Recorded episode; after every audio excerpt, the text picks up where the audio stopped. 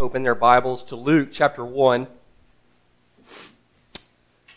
Luke chapter 1, verses 5 to 38. Nobody wanted to sponsor the British national cycling team. That's because in 100 years, they had won, excuse me, they had won a single gold medal at the Olympics. And in 110 years since the conception of the Tour de France, had not won a single one. Sponsors were afraid to have their gear used by, by this team because they thought it would actually hurt their sales. But in 2008, everything changed. In, in just the year 2008 alone, at the Beijing Olympics, they won 60% of the gold medals. At the next Olympics in 2012, which I believe was London, they set nine Olympic world records and seven world records. Then, from 2012 to 2017, they won five of the six Tour de France's. During the years 2007 to 2017, after a 100 year championship and gold medal drought, British cyclists won 178 world championships and 66 gold medals and captured five Tour de France victories in what is widely regarded as the most successful run in cycling history. So, what happened? How did they change? Well, about five years before their stunning success, they hired a man named Bra- Dave Brailsford. Dave Brailsford. And, and Dave Brailsford did something counterintuitive. He didn't focus on winning. He didn't focus on gold medals. He didn't focus on victory. Instead, he focused on 1%. So, what can we improve upon by 1%? They redesigned bike seats to make them more comfortable. They made riders wear heated shorts to help maintain leg temperature. They tested different massage gels to see which ones worked best for muscle recovery.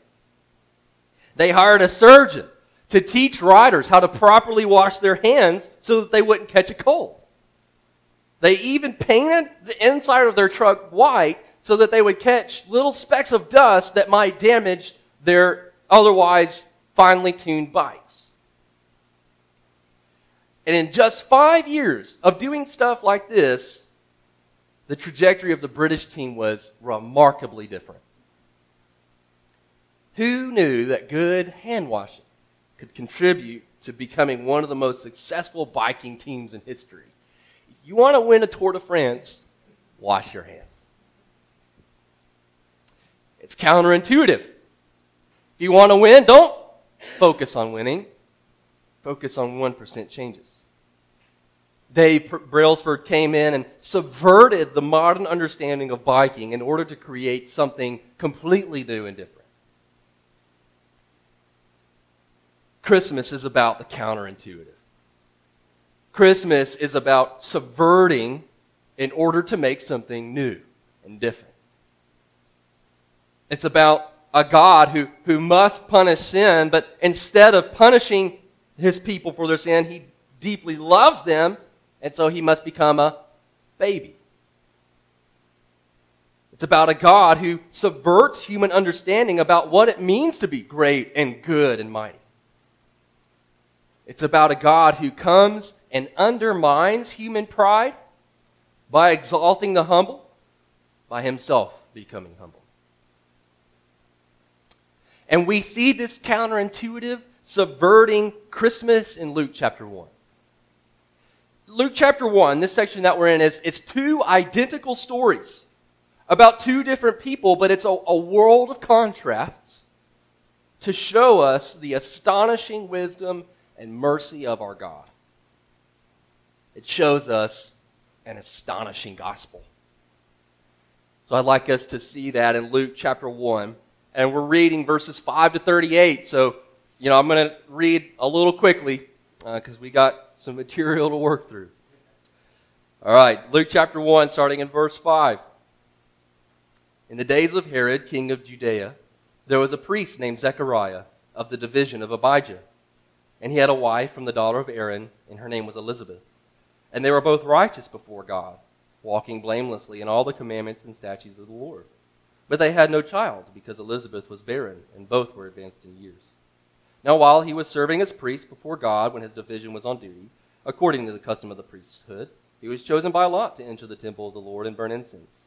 And the whole multitude of the people were praying outside of the hour of incense. And there appeared to him an angel of the Lord standing on the right side of the altar of incense. And Zechariah was troubled when he saw him, and fear fell upon him. But the angel said to him, Do not be afraid, Zechariah, for your prayer has been heard, and your wife Elizabeth will bear you a son, and you shall call his name John. And you will have joy and gladness, and many will rejoice at his birth, for he will be great before the Lord. He must not drink wine or strong drink, and he will be filled with the Holy Spirit, even from his mother's womb. And he will turn many of the children of Israel to the Lord their God, and he will go before him in the spirit and power of Elijah, to turn the hearts of the fathers to the children, and the disobedient to the wisdom of the just, to make ready for the Lord a people prepared. And Zechariah said to the angel, How shall I know this? For I am an old man, and my wife is advanced in years. The angel answered him, I am Gabriel. I stand in the presence of God, and I was sent to speak to you and to bring you this good news.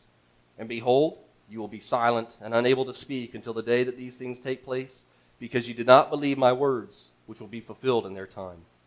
And the people were waiting for Zechariah, and they were wondering at his delay in the temple. And when he came out, he was unable to speak to them, and they realized that he had seen a vision in the temple. And he kept making signs to them and remained mute. And when his time of service was ended, he went to his home.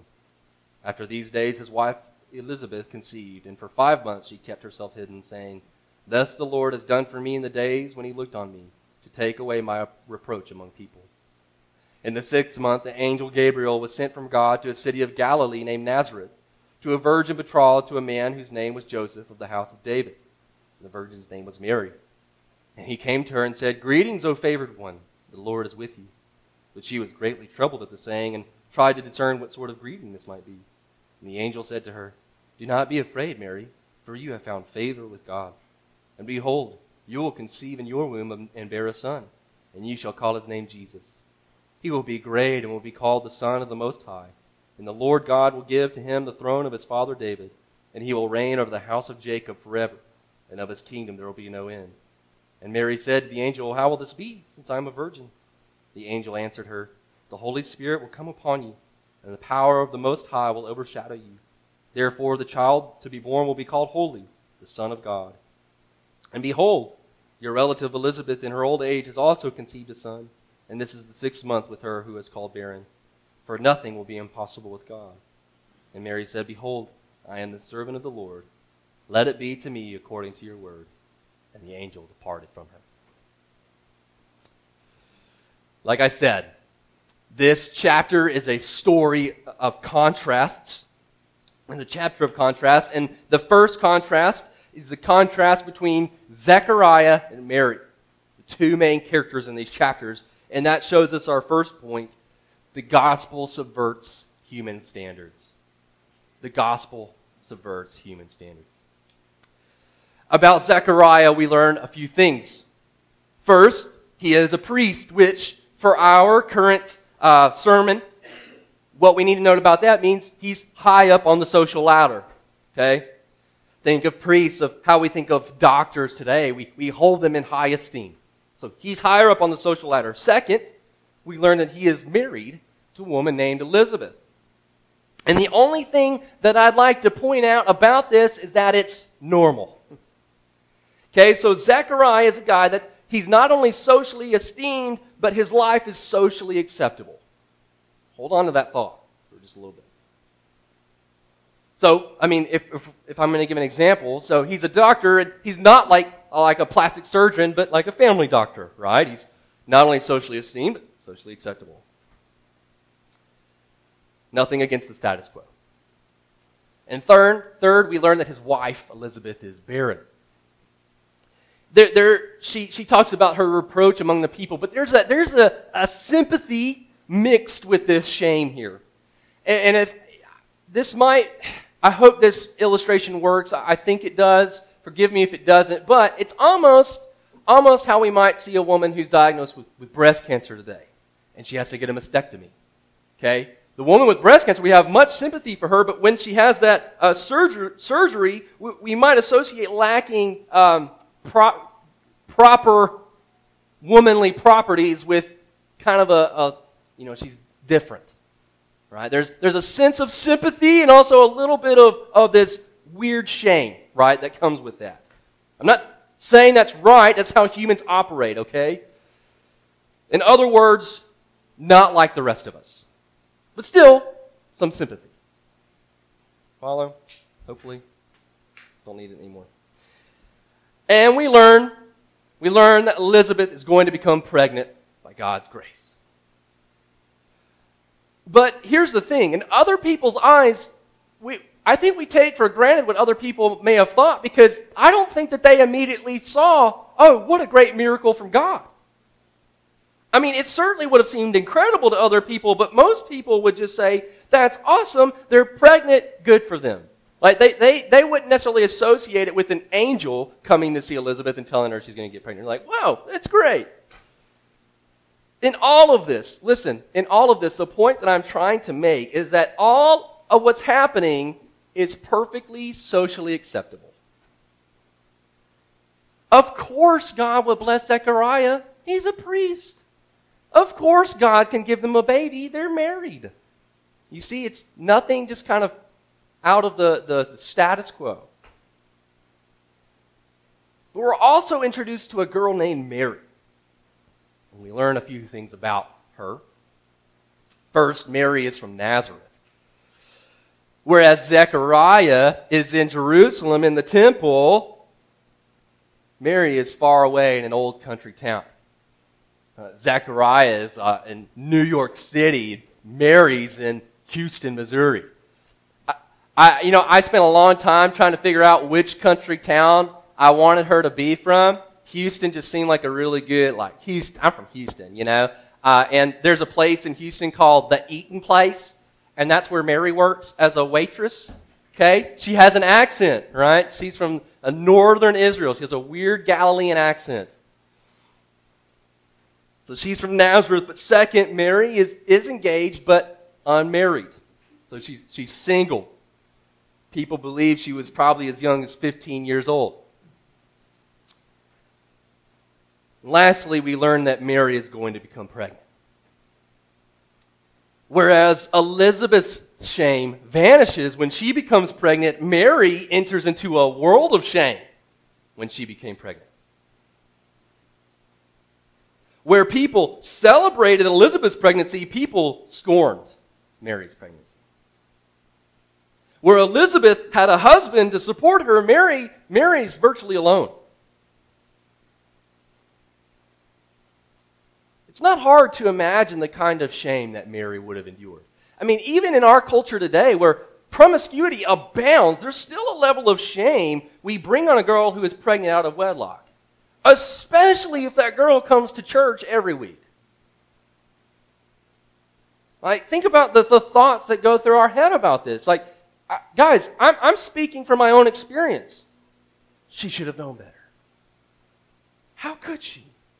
What a poor decision. Some of us might even say, like, is she even a Christian?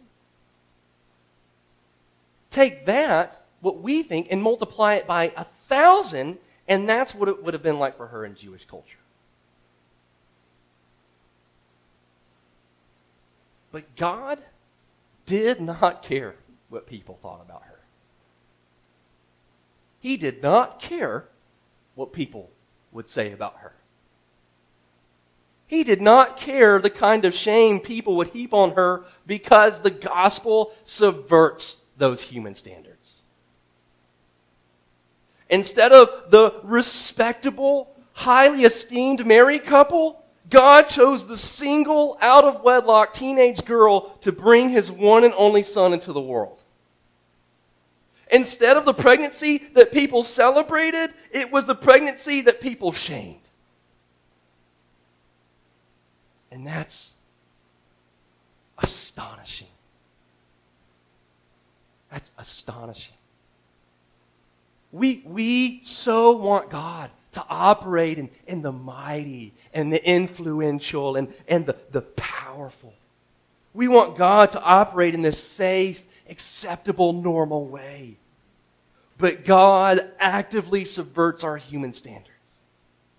God works not through the mighty, but through the weak. God works not through victory, but through suffering. God works not through celebrity, but through the lowly. Not through those with a lot to offer, but through widows who can only offer two pennies. The ones that, that in our human minds we think are the least deserving or the least able or the least influential, God chooses for the greatness of His glory. God chose the foolish things of the world to shame the wise. God chose the weak things of the world to shame the strong.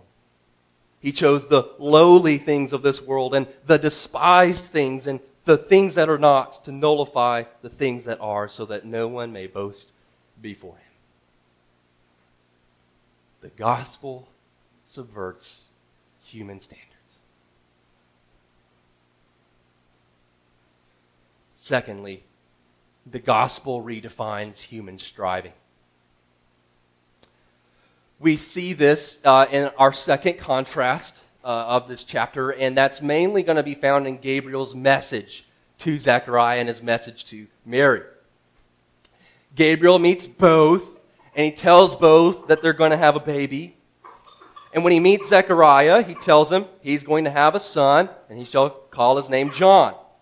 John is going to be this prophet whose role it is to prepare the Lord's coming. When he meets Mary, he also tells her that she will have a son, and she shall call him Jesus. Now, even though Gabriel doesn't say, right, this is the Lord that John is going to introduce to the world, like he doesn't say that explicitly, the fact that Luke brings them together shows us that it's Jesus, right, that, that uh, John is, is going to prepare the way for. But I want, to, I want us to focus on a little detail uh, in the greeting. First, look at how Gabriel greets Zechariah in, in verse 13. Just look at, at verse 13. He says, Do not be afraid, Zechariah, for your prayers have been heard, and your wife Elizabeth will bear you a son. Now, first, let me just get out of the way that John's birth has been foretold in many places in the Old Testament. But here, Gabriel says that this is a response to prayer. The two aren't mutually exclusive, and you know, today you probably didn't wake up thinking, right, I want to talk about prayer and God's sovereignty today. We'll save that for another week. But what I want to say about this is this. This is the way we normally imagine God working, isn't it? Right? In response to a righteous man's prayer? That's, yes, yes, that's the way we normally imagine God working. He'll answer a righteous man's prayer.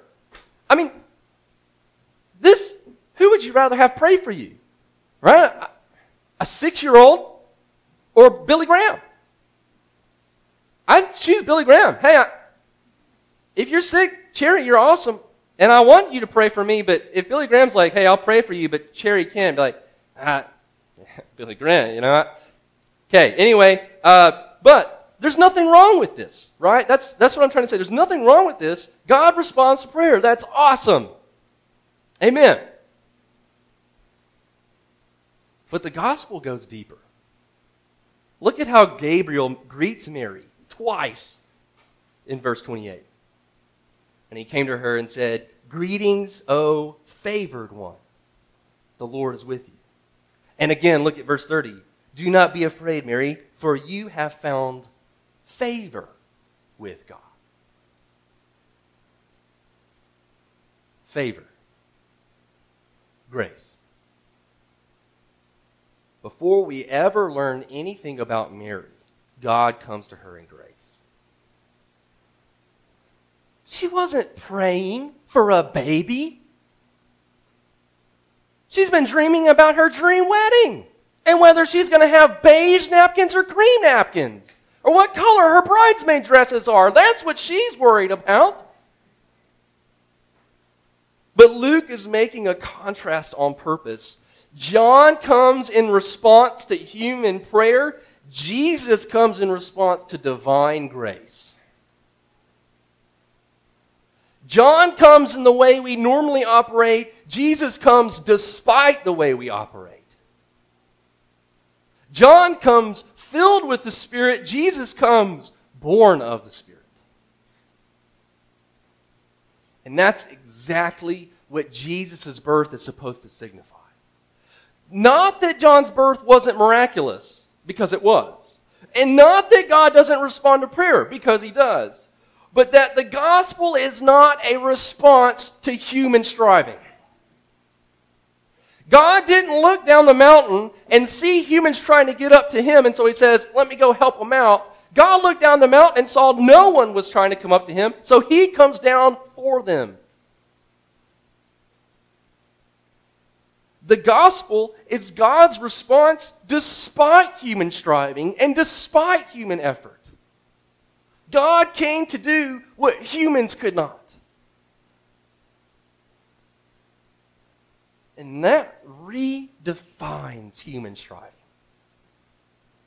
Before you ever do anything to God, before you ever do anything for God, He comes to you in grace.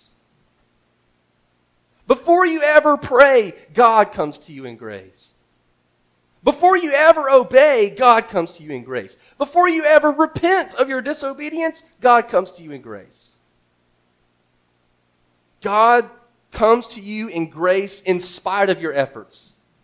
You don't activate God's grace. His grace is already active. And it already meets you where you are. And that's scandalous.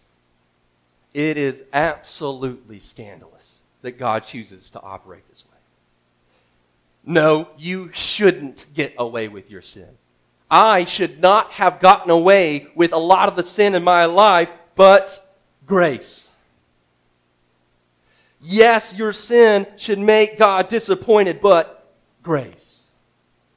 No, your prayers don't enhance your standing with God, by grace.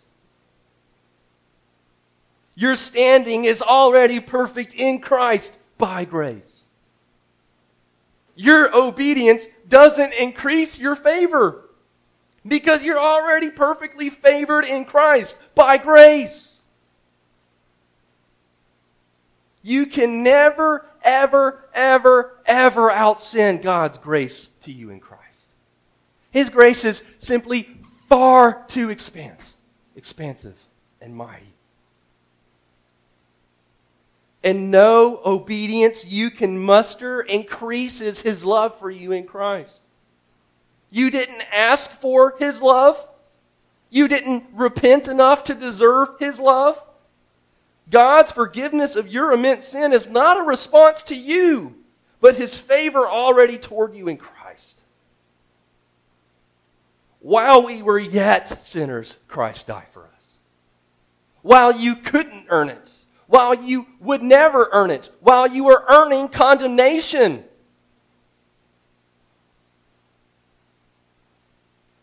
And that redefines human striving.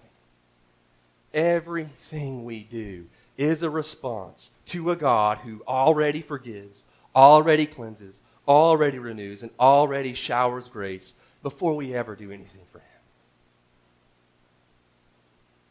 It's what changes just being religious to actually being Christian.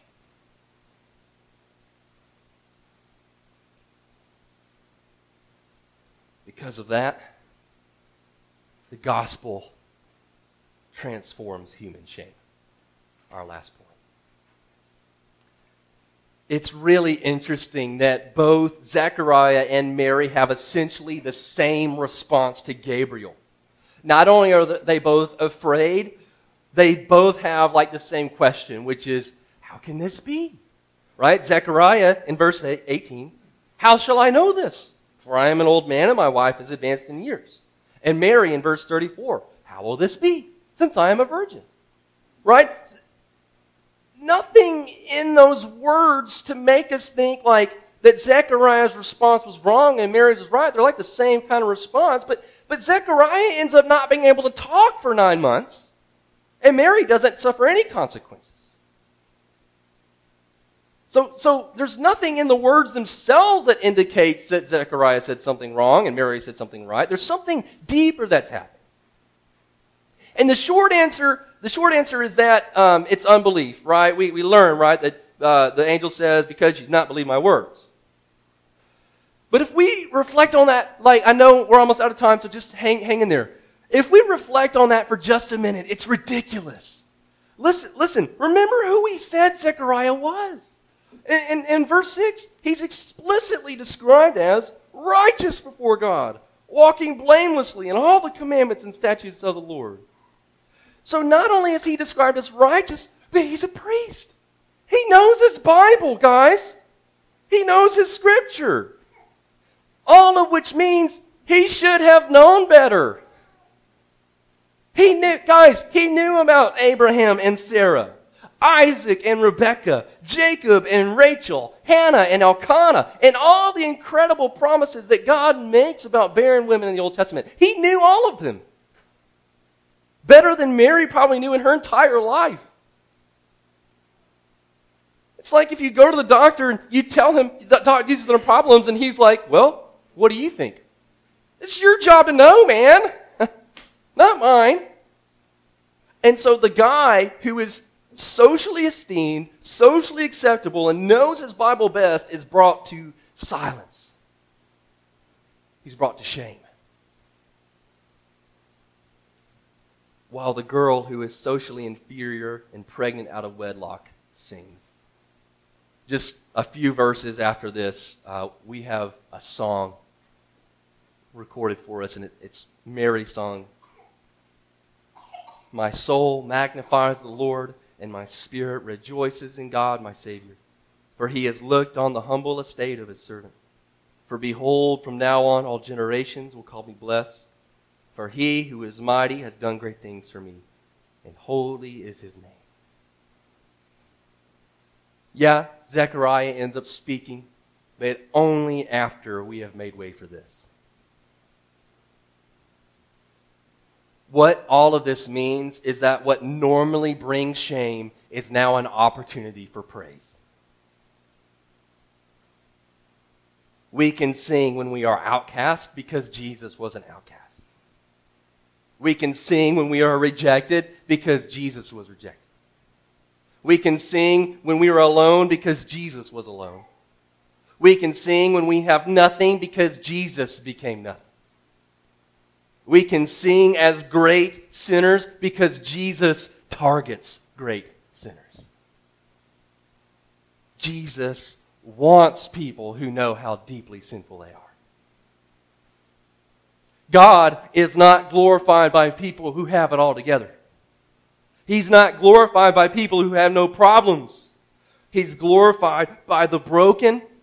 He's glorified by the failure and the depressed and the rotten and the forgotten. He's glorified by them because they are the most prepared to receive His glad grace. The most empty are the most ready to be filled. God transforms human shame.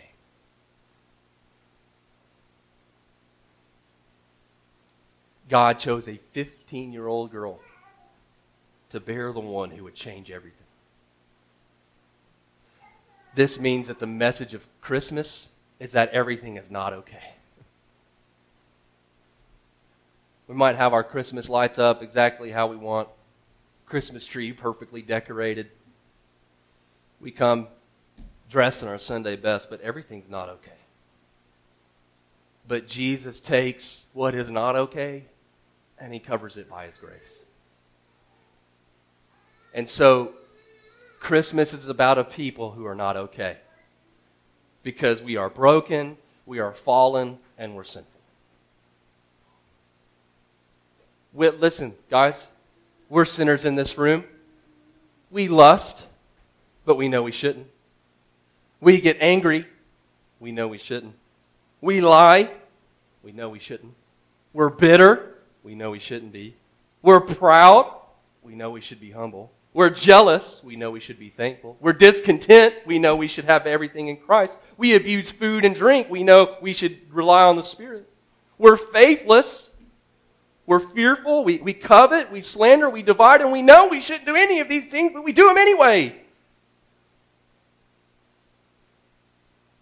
So, what's astonishing about the gospel is that all of that and more is covered by Christ. You are never beyond the reach of grace because Christ became all of that for you, even after you become a Christian. And the sin, sin, sin seems even that much greater because I should know better. I should. But God treated Jesus the way you deserve to be treated. And now he treats you the way Jesus deserves. You are in Christ. God the Father treats you the way his eternal Son deserves. That's the astonishing gospel. Let's pray.